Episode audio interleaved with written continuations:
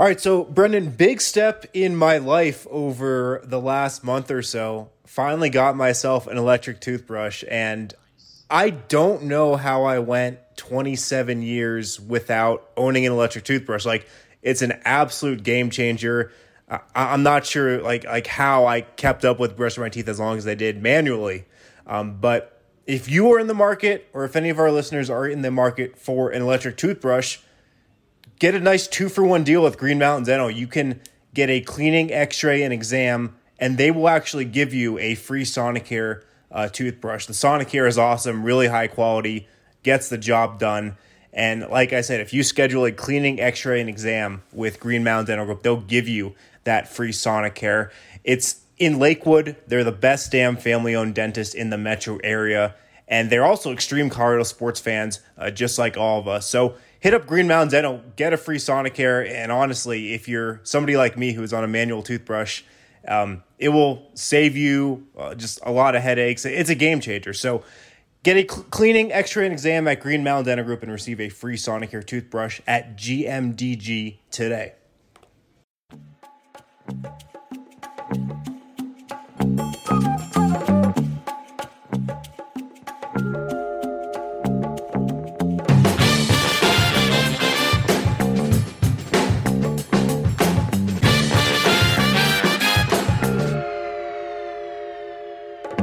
Welcome into the DNVR Nuggets podcast. Harrison Wind and Brendan Vogt here, Monday edition of the show. We are presented today, as we always are, by Illegal Pete's, where we had our watch party, second watch party of the season on Saturday. Saw a nice win over the Phoenix Suns. Um, Brendan, that was a fun night, huh? Awesome night, man. Pretty cool to see Illegal Pete stacked with Nuggets fans. Saw a lot of DNVR merch, D Line Co merch.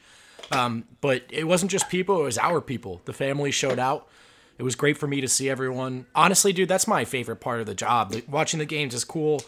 I like writing, I, I, like tweeting and being creative, but getting to meet the, the real people, the real Nuggets fans, that's where it's at. Yeah, man, the watch party was awesome. Uh, interacting with all you guys, talking hoops with you guys, meeting some new people that I weren't at the first watch party or that I haven't met at a game or whatnot and I also thought it was cool. And we were teasing this on the podcast. We told you guys to get there early, and you guys came through big time. For sure. But it was a smaller space, it was a more intimate environment. It was really cool just kind of standing up at the bar with everyone that, that was around the bar and just reacting to the game in real time. Like, I, like I, I don't know. We're all just, you know, it, it felt like a, a real family atmosphere. It was, it was intimate. It was tight. It was jam packed in there. So, yeah, thanks to everybody who came out. I had a great time. Uh, thanks for all you guys who bought me vodka sodas, bought me white claws. You listened. I really appreciate you guys. It was a great night. People really did buy us drinks. It's incredible. Thank you if you're one of those people. We met some folks who told us, you know, how long they've been listening to this podcast, but where we listen to this podcast. Met a very nice couple who told us about how they play the podcast in the morning and their kids wake up to it sometimes and they watch the live stream. So um, it's not about us, but you know what? It is about us. It felt really nice. It was a nice yeah, stroke for my ego. For sure. I want to give a shout out to somebody I met at the watch party for the first time, and I shouted him out on Twitter, but I don't think he's on Twitter, but he'll hear it here on the podcast. And this guy's been calling into our show, emailing into our show for probably three years, but I finally met him on Saturday at Legal Pete's for the first time. Ranchman, Big time. Evan from Castle Rock drove all the way up with his wife. Uh, first watch party he's been to. Obviously, the first time I met him, but it, that's what it's about for me. Uh, the, you guys who listen to this podcast, to meet you guys face to face, that's one of the coolest parts of this job for me. Um, and just kind of seeing, you know, the appreciation that you have for what we do, and obviously we appreciate you guys so much as uh, the listeners. So and that was really cool. And then um my guy, Balaj, I think I'm pronouncing his name right. This dude's a doctor. I was talking about like Nuggets injuries and you know if Michael Porter Jr. is going to be all right, if Gary Harris is going to be all right with a freaking doctor. Just getting tons of insight there. so that was really cool too. Um, but yeah, it was awesome to meet to meet a lot of you guys, and I can't wait for the next one.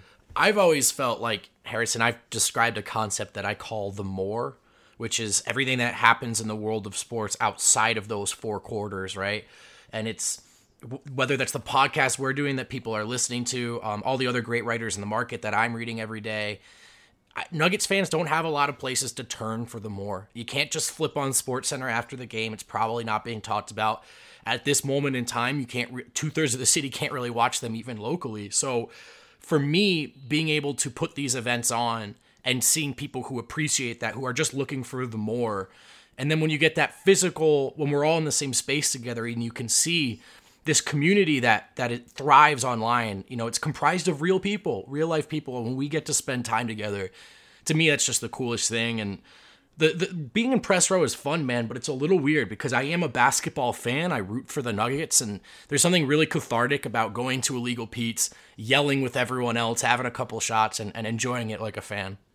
Yeah, and, and the bottom line, the watch parties are fun.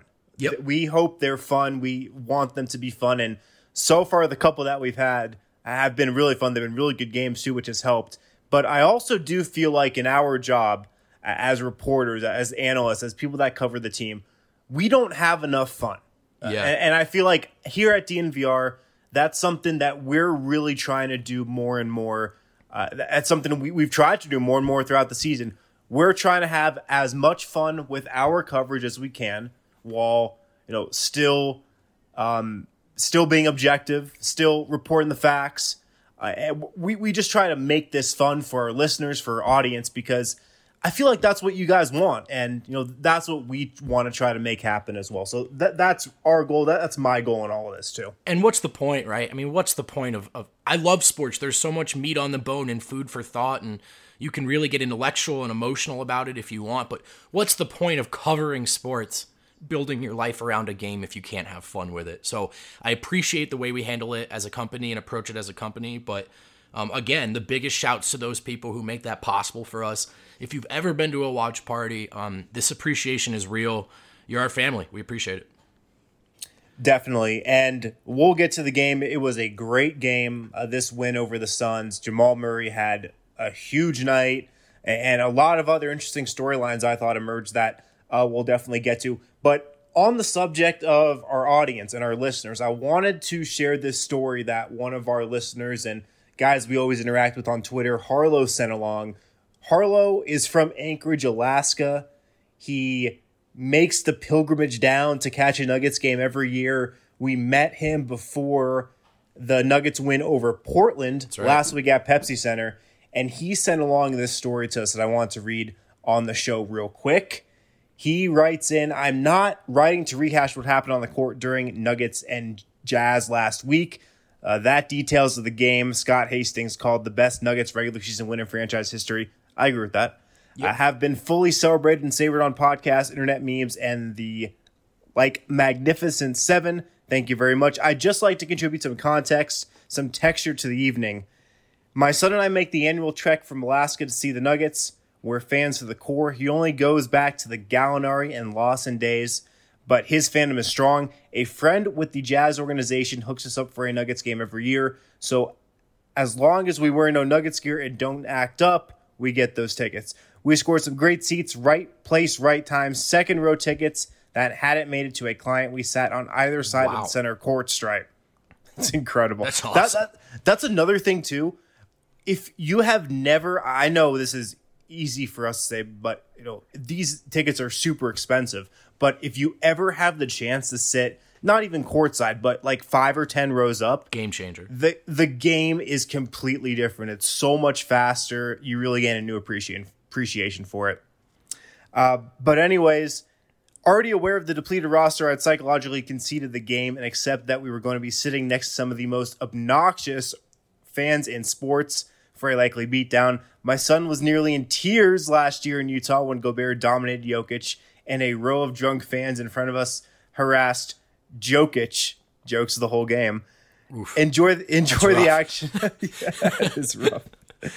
enjoy the action. I told them, don't worry about the score or the or the obnoxious fans. The seats are amazing. Just enjoy some great NBA action close up. Turns out, Jazz fan was sitting directly in front of us for this game. Easy to spot. middle aged, light skin, backwards cap, drunk and obnoxious, yelled stuff like, Murray, you suck, or more or something more profane and idiotic after every one of his buckets. Never sat down, announced to the whole section that he was the biggest Jazz fan in the arena. We looked away every time he tried to catch us in his 20 foot diameter of high fives. well, fast forward, and the game didn't go that well for that Jazz fan. Harlow writes that security came over to shut him down, told him to sit down and be quiet the rest of the game or he'd be escorted out. So that's what he did. He goes on to write Vivint Arena is amazing, as you know, with no hockey floor. The seats lean right over the court and the So fans cool. are passionate. Yeah. That's spot on. That arena is so loud. Um, but Harlow goes on when Utah's three at the end of the game clanked off the room at the buzzer. There was a weird, almost palpable transformation in that building.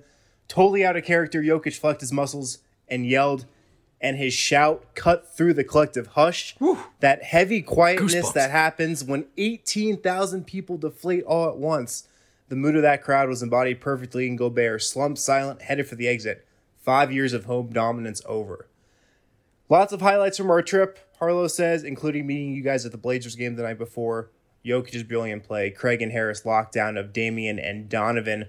Juancho Malik's final act, sitting with a Serbian family of rabid Jokic fans of, at Pepsi Center who traveled 9,000 miles to see the Blazers game. But the takedown of the Jazz might be the sweetest. Uh, I, I'd say so. That, that's so cool, Harlow. Thanks for uh, sending that over. And great And, meeting um, you, by the way. Yeah, it, it was great to meet you. He he closes with, "I feel like I know you guys from all the podcast commutes over the years. Thanks for providing layers of depth to the fan experience, especially to us Vagabond fans. Adam is right in saying sports is a stupid tribal thing, but man, it's fun to be part of the Nuggets tribe right now. Couldn't have said it better myself. Um, yeah, great to meet you, Harlow. Thanks for sending along that story. Coming for our jobs, Harlow. That was some good writing. I got a little That was good. goosebumps there. That was good. So yeah, if hey, if you guys ever want to meet up with us during the games, uh, we always hang out outside section 144. If you're ever at like, halftime, if you're tentative, if you're unsure if you should come up to us, the answer is always yes. Like we're just dudes. We only talk to each other, so we love meeting you. So, um, yeah, if you're around, if you're at a game, stop by 144. yeah, 144 at halftime. The perch, a lot of regulars that we've uh, gotten to know pretty well over the season, so it's been a lot of fun.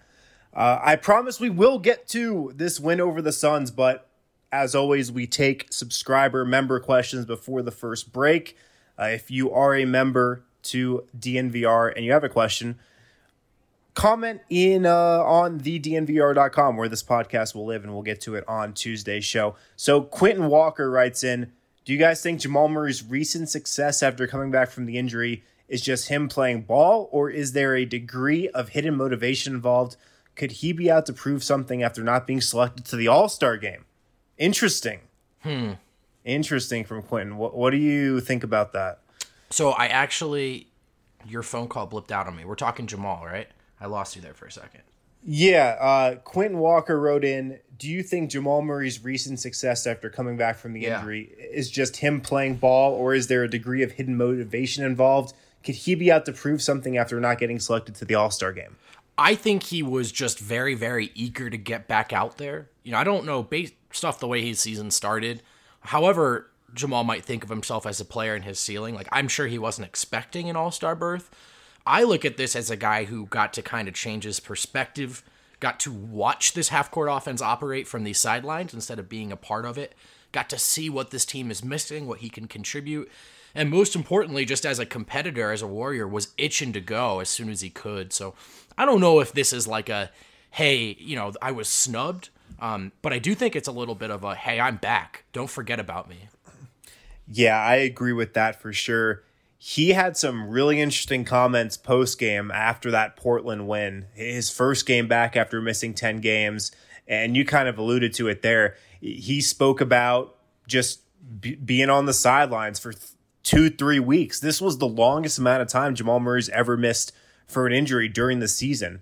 And it seems like he really relished that. It, it seems like it gave him a new perspective on the team, the pace that this team is supposed to play at, how this offense, which at one time was this high motion, equal opportunity offense, how that offense is supposed to be run, where to get guys the ball in certain spots. So he talked as if that 10 game absence really changed some things for him, just Right. like from a mindset perspective. He also said he watched a lot of film over that time. So I just sensed from that point after he made those comments, eh, Murray was re energized. Uh, he was just k- kind of had his legs back under him, maybe. We know he's still a little hurt. Uh, We know that the ankle is still bothering him a little, but he also seemed just kind of refocused to me and kind of recalibrated. I agree, and that'll be really exciting to see. Because remember, you and I have hit on this. Jamal's coming back to a different team now. Um, not only have we seen more Grant and MPJ, but for a lot of you know that that start of Jamal's season was trying to navigate a grumpy and disinterested Jokic, right? And it, should he be in charge of the offense and all of that? Well, Jokic is back now, right? And, and we've got a bit a, more of a sense of who some of these other guys are. So how does Murray fit into that? Um, he's refreshed. He's coming back to a new team, and so in a sense, man, I almost look at those first few months as irrelevant now, right? We're we're, we're, gathering new data going forward, and and gosh, he's off to a good start. Yeah, so we'll talk about his night a little more in segment two. And then this next question comes from another subscriber here. I think it's pronounced uh, Scotchmas. Scotchamus? Sure. Uh, but is there a chance for the Rockets to totally break apart and not qualify for the playoffs? And maybe the Nuggets can get a high pick in the draft. Who knows now when odds are evened? Uh, so, what do you think about the Rockets and the uh, ultra small ball approach that they are committing to here? I mean, look, anytime you try something that is seemingly so radical, I guess the concept of the wheels falling entirely off um, is on the table, right? Especially when we know how Houston's season's gone, just in terms of like the decision to trade Capela alone kind of seems to be admitting or copping to, like, hey, this isn't working. Um, but I don't know. Like, I think there are a lot of teams and matchups in which it very well could work. You know, when I talk about how this changes things for Houston, for me, that's all from the Denver perspective. Like, Jokic probably can't be guarded in a seven game series. But that doesn't mean what they're doing can't work, right, against the rest of the league. I think James Harden is too good. People forget, in my opinion, what his regular season floor is as the best player on a team. He has taken some actually subpar rosters to, you know, some really high win totals. I'd be blown away if they completely fell apart and missed the playoffs, to be honest. Yeah, for them to totally miss the playoffs, uh, that'd be crazy. I think they'll still get in, but I don't think this experiment's going to work. Um, it, it could string together a lot of wins in the regular season. I don't see it working in the playoffs, though. I mean, just thinking about some of the teams they could get matched up with, the Lakers, they're not going to be able to guard the Lakers uh, with Anthony Davis. Um, the Nuggets, obviously, I really don't see how they could guard Jokic in that type of series. And so I'm just not a believer. Uh, I'm just not. I think it's going to fall apart, and Houston will probably flame out in the first round. Maybe they'll make it to the second round. And, and I would anticipate a huge shakeup in, Houston if and when that happens. They are just uh, a game and a half up on Oklahoma City for that sixth seed, um, and and Dallas as well for the seven. So sitting at five now, could they slide to six, seven, eight? Do you see that as possible? Yeah, I see it. I I see like that's a possibility. Uh, right now, the pick that the Nuggets would be getting from Houston, of course, as a part of that four team deal, at number 22 overall.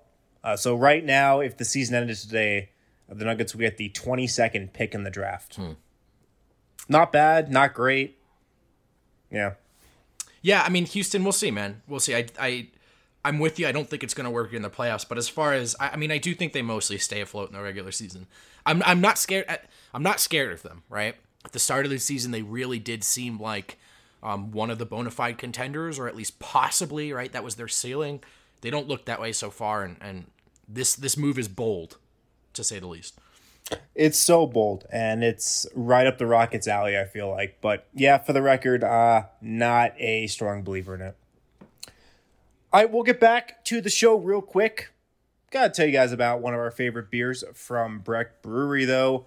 Uh, the one and only Strawberry Sky. So we actually uh, a few of us here at DNVR went out to the Breck Brew headquarters um, the other day. If you guys haven't been out there, the place is awesome. You can take like a brewery tour at the Breck Brew headquarters, but instead of drinking like crappy Coors or Bud at, at one of those tours, you're drinking Breck Brew on, on the Breck Brew tour. So um, you get a lot of bang for your buck, if you know what I mean. And I'm sure you'll be able to to sample some Strawberry Sky there as well. Um, great beer from Breck Brew. Uh, could not recommend it more. So check it out at your local liquor store or if you're out at the bar. Strawberry Sky. So I feel like we've had a lot of weed shops come across uh, on this podcast over the years, you know, over the last two, three years that we've been doing this thing. I, I gotta say though, I, I, went into Mile High Green Cross the other day. It's my favorite. It, it's my favorite weed store that I've been to in the Denver area. Uh, they got award winning products, everyday low prices. Right now, you can sign up for their loyalty program and receive 20% off of your entire purchase once per month. It's right downtown at 9th and Broadway. Uh, you can get in and out there in like nine, 10 minutes. It, it's really, you're just in and out, no problem. And remember, sign up for their loyalty program right now, receive 20% off of your entire purchase once per month. This offer even extends to current members too. And like these guys have everything you would want award winning products, $99 pre packed ounces, V3 hash oil bulk deals, five cartridges for 100 bucks, top shelf stuff. Get in and out quickly, right downtown on 9th and Broadway. Check out Mile High Green Cross.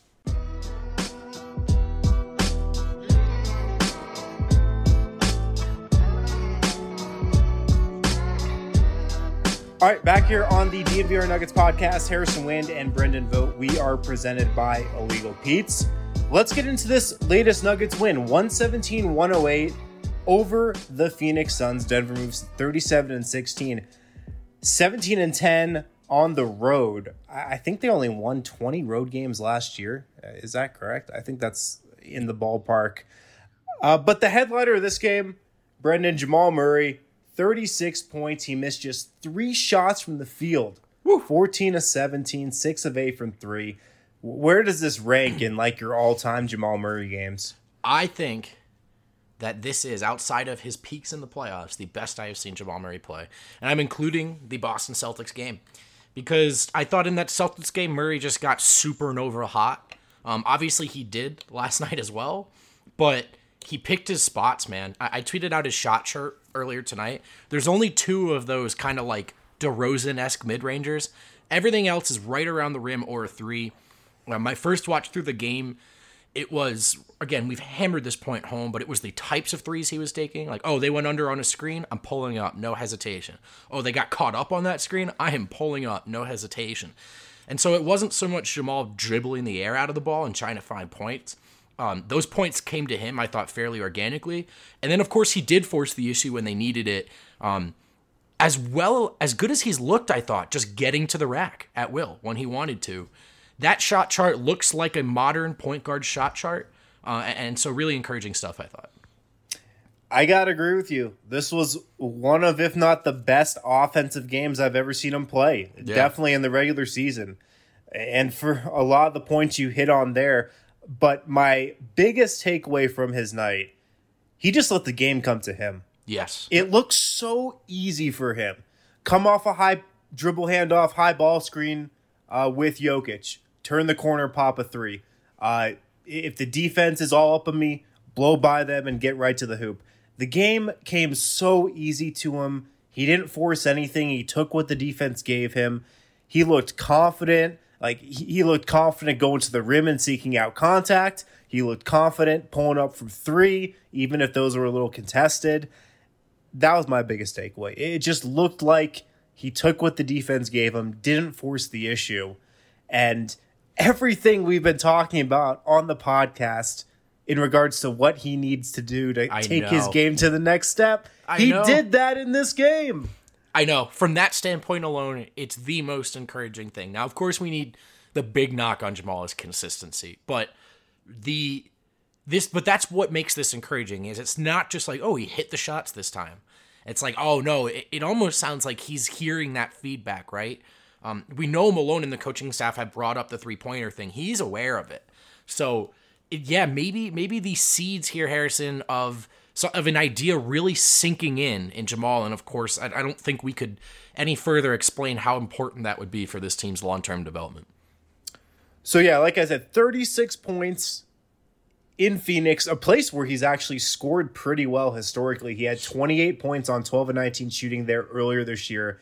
And then of course the 46 point game last season. Both those actually, were in Phoenix. If uh give me one second. Yeah, a French NBA stats account tweeted at us. Uh, Jamal Moore, Jamal Murray in front of the Suns this season. He's averaging 36 minutes a game, 28 points, 5.5 rebounds, um, and fi- on 56% from the field and 50% from three. wow. Uh, so I don't know if that's all right, but if it is, yeah, he's destroying. He likes that Devin Booker game, huh? Yeah, he likes going up against Devin Booker. He probably already also likes going up against DeAndre Ayton, who mm. I went back and watched all Murray's shots this morning.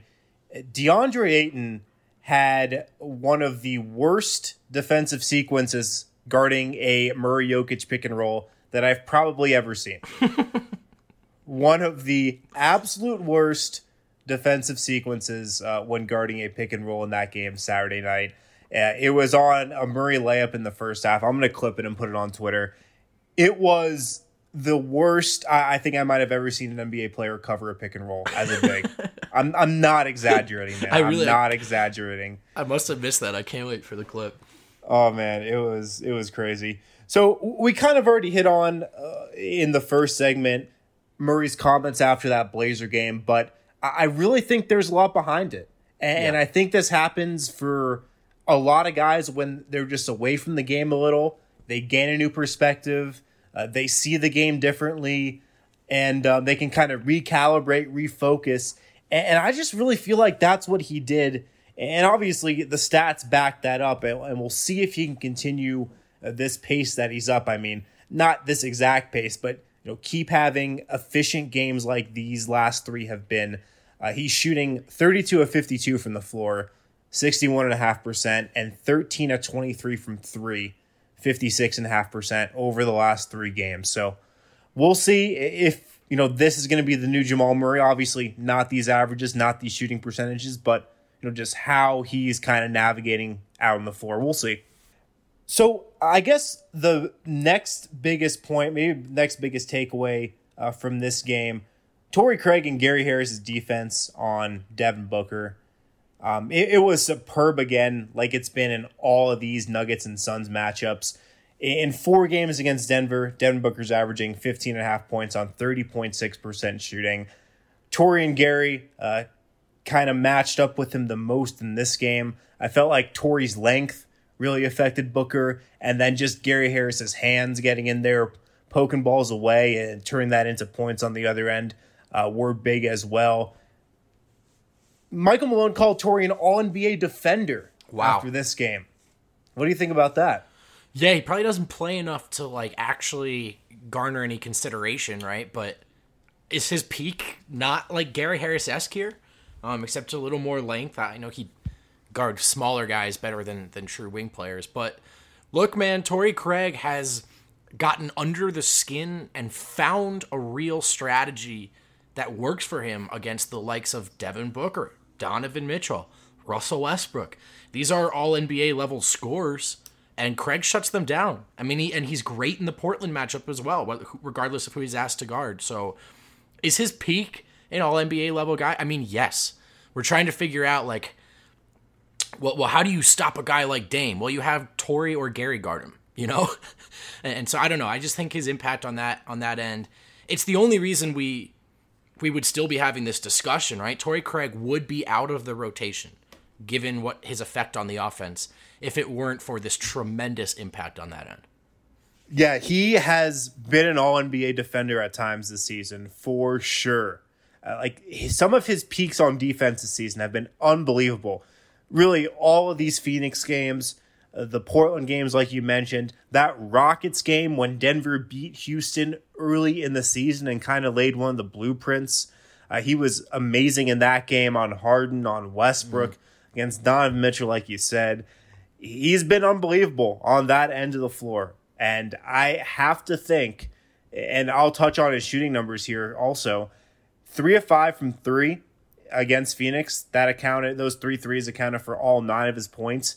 Maybe he's getting hot again like he did last year. Hmm. Uh, because uh, I've said this on the pod before, but Torrey shot 30% from three before the All Star break last year and 41% from three after the All Star break. And in four games in February so far, 50% from three on three attempts per game. So we'll see if he keeps that up after the break.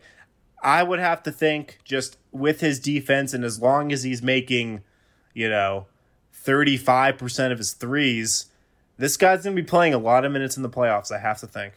He's going to be, man. And, you know, these games were really important for him because I think the frustration with his fit in the starting lineup, which to be fair, like really had more to do, I think, with Malone's deployment of him than, than who he is as a player. But that was really peaking out. And I think fans were ready to, some fans were ready to give up on Torrey Craig, but he's shown his value, he's solidified his role on this team.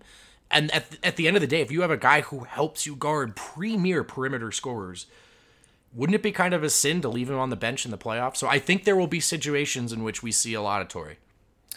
Yeah, the other guy who was guarding Devin Booker, Gary Harris, had a great defensive game as well. Offensively, 4 of 11 from the field, 0 of 3 from 3. Gary's missed 10 three pointers in a row now. Where are you at with Gary's offense? How confident are you that he can get it turned around here?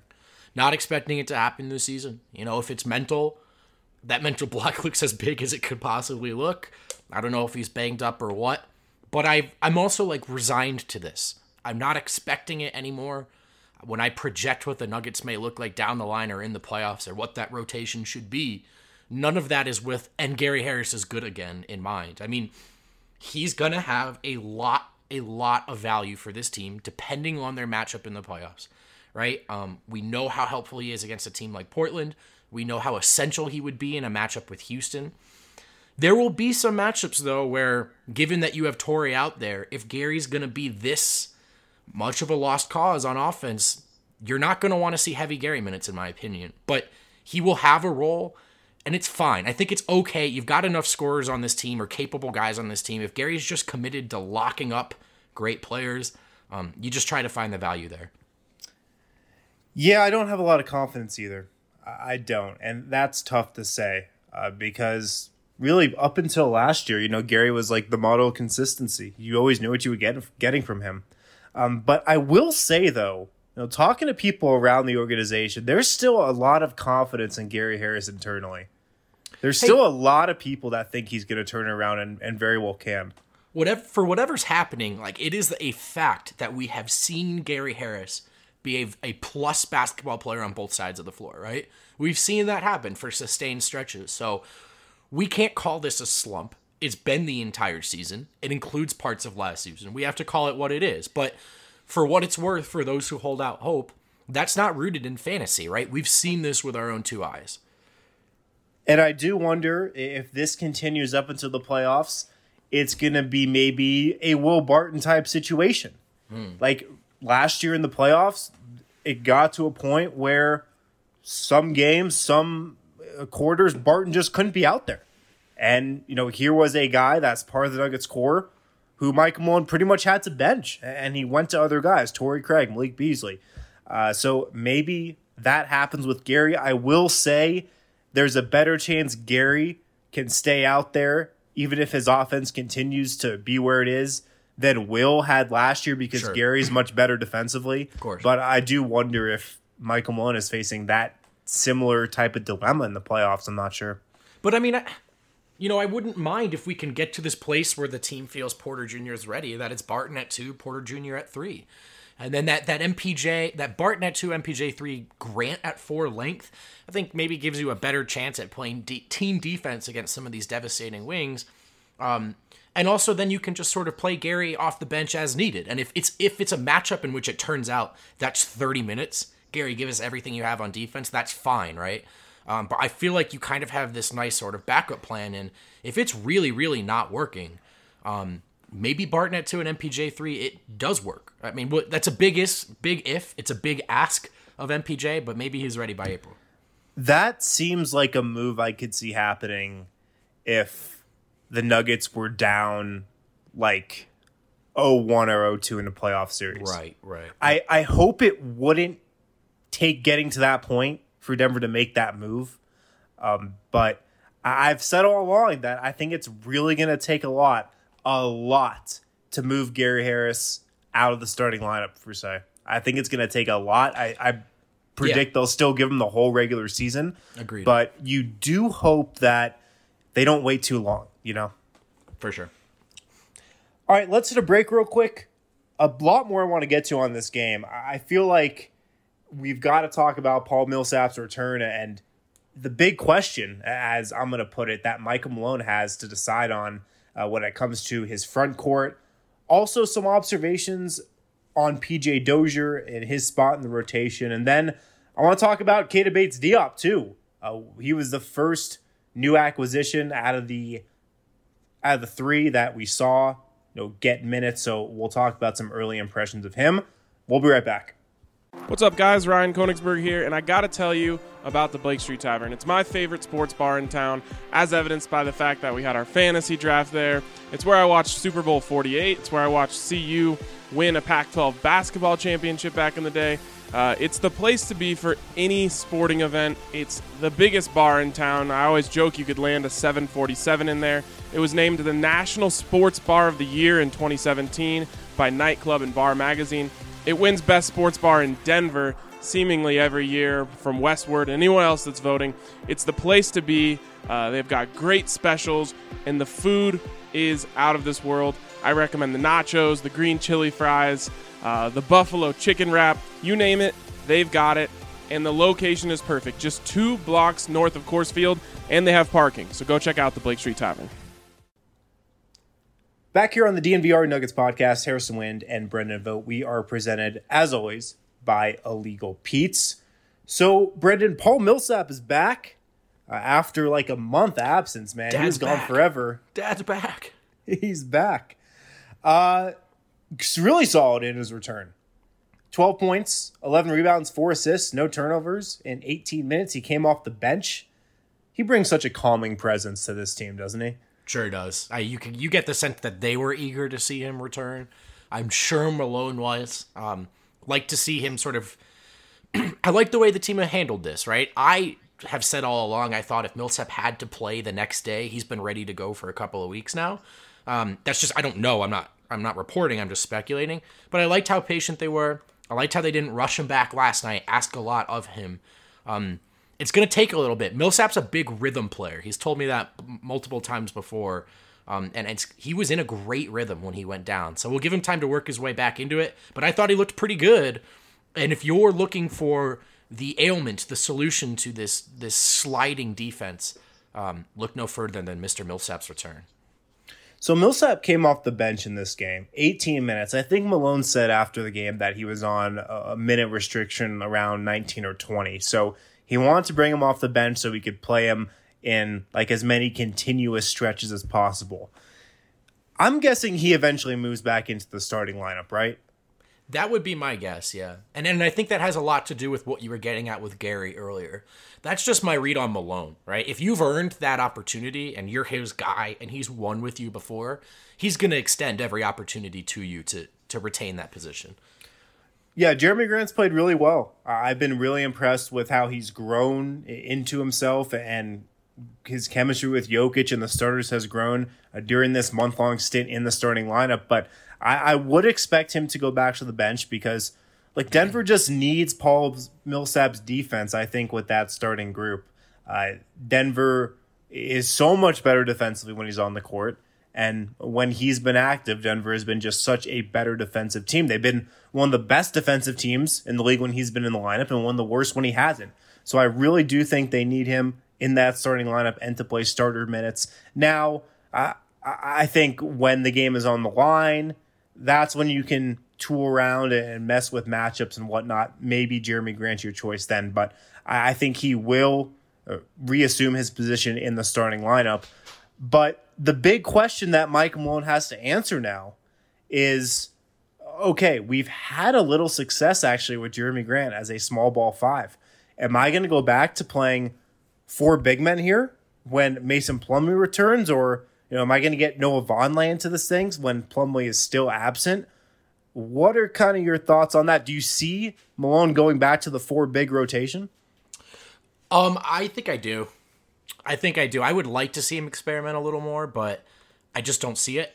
Um, and and like they got Vonleh right, so they do have that option now, and I feel like that was part um, of the incentive behind making that trade. So I think they probably go back to the four big man, and I think Malone loves and wants to play Plumlee as much as possible. Um, so I don't know how long we'll be waiting for his return, but I think when he's when he's back, it's the it's the traditional four big men. Definitely, I agree. At least in the regular season, but the playoffs, but it's going to be so hard to play those guys four big men in the playoffs. I mean, I also don't know like the Millsap Grant decisions are going to be really really interesting. I mean, you're you love the the higher floor of your team's defense with Millsap out there, um, rebounding just slightly better. Uh, the starters with with Millsap as opposed to Grant.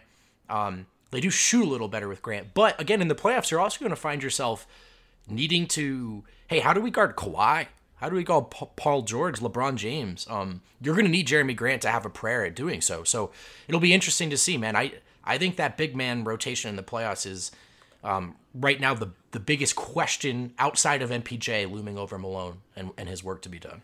Uh, last one I've got for you. Keita Bates Diop played 14 minutes. Do you have any first impressions on him or, or an early read on him?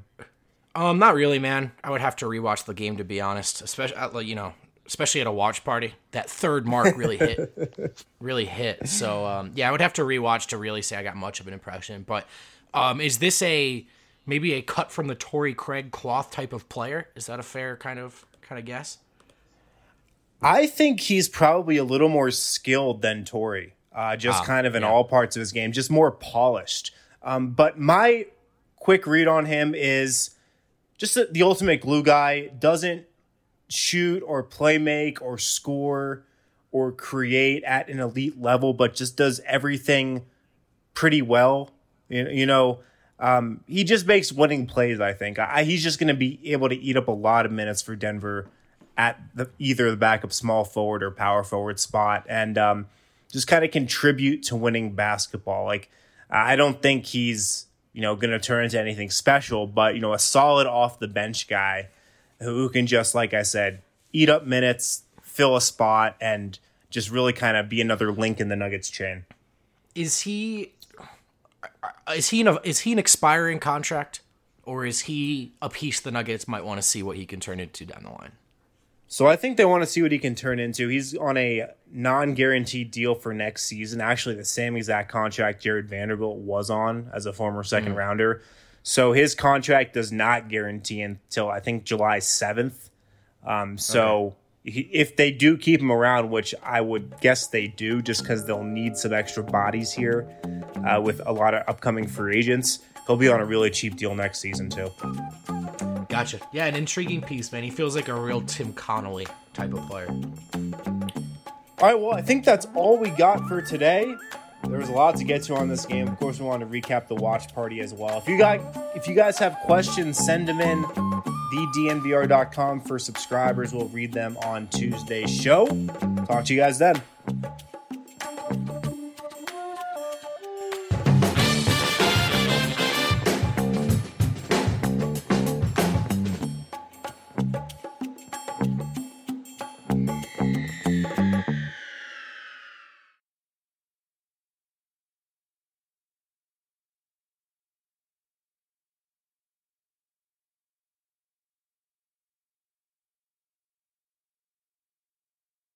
So we just got some snow uh, over the weekend, a ton of snow. I thought maybe we were in the clear, but uh, we are definitely not.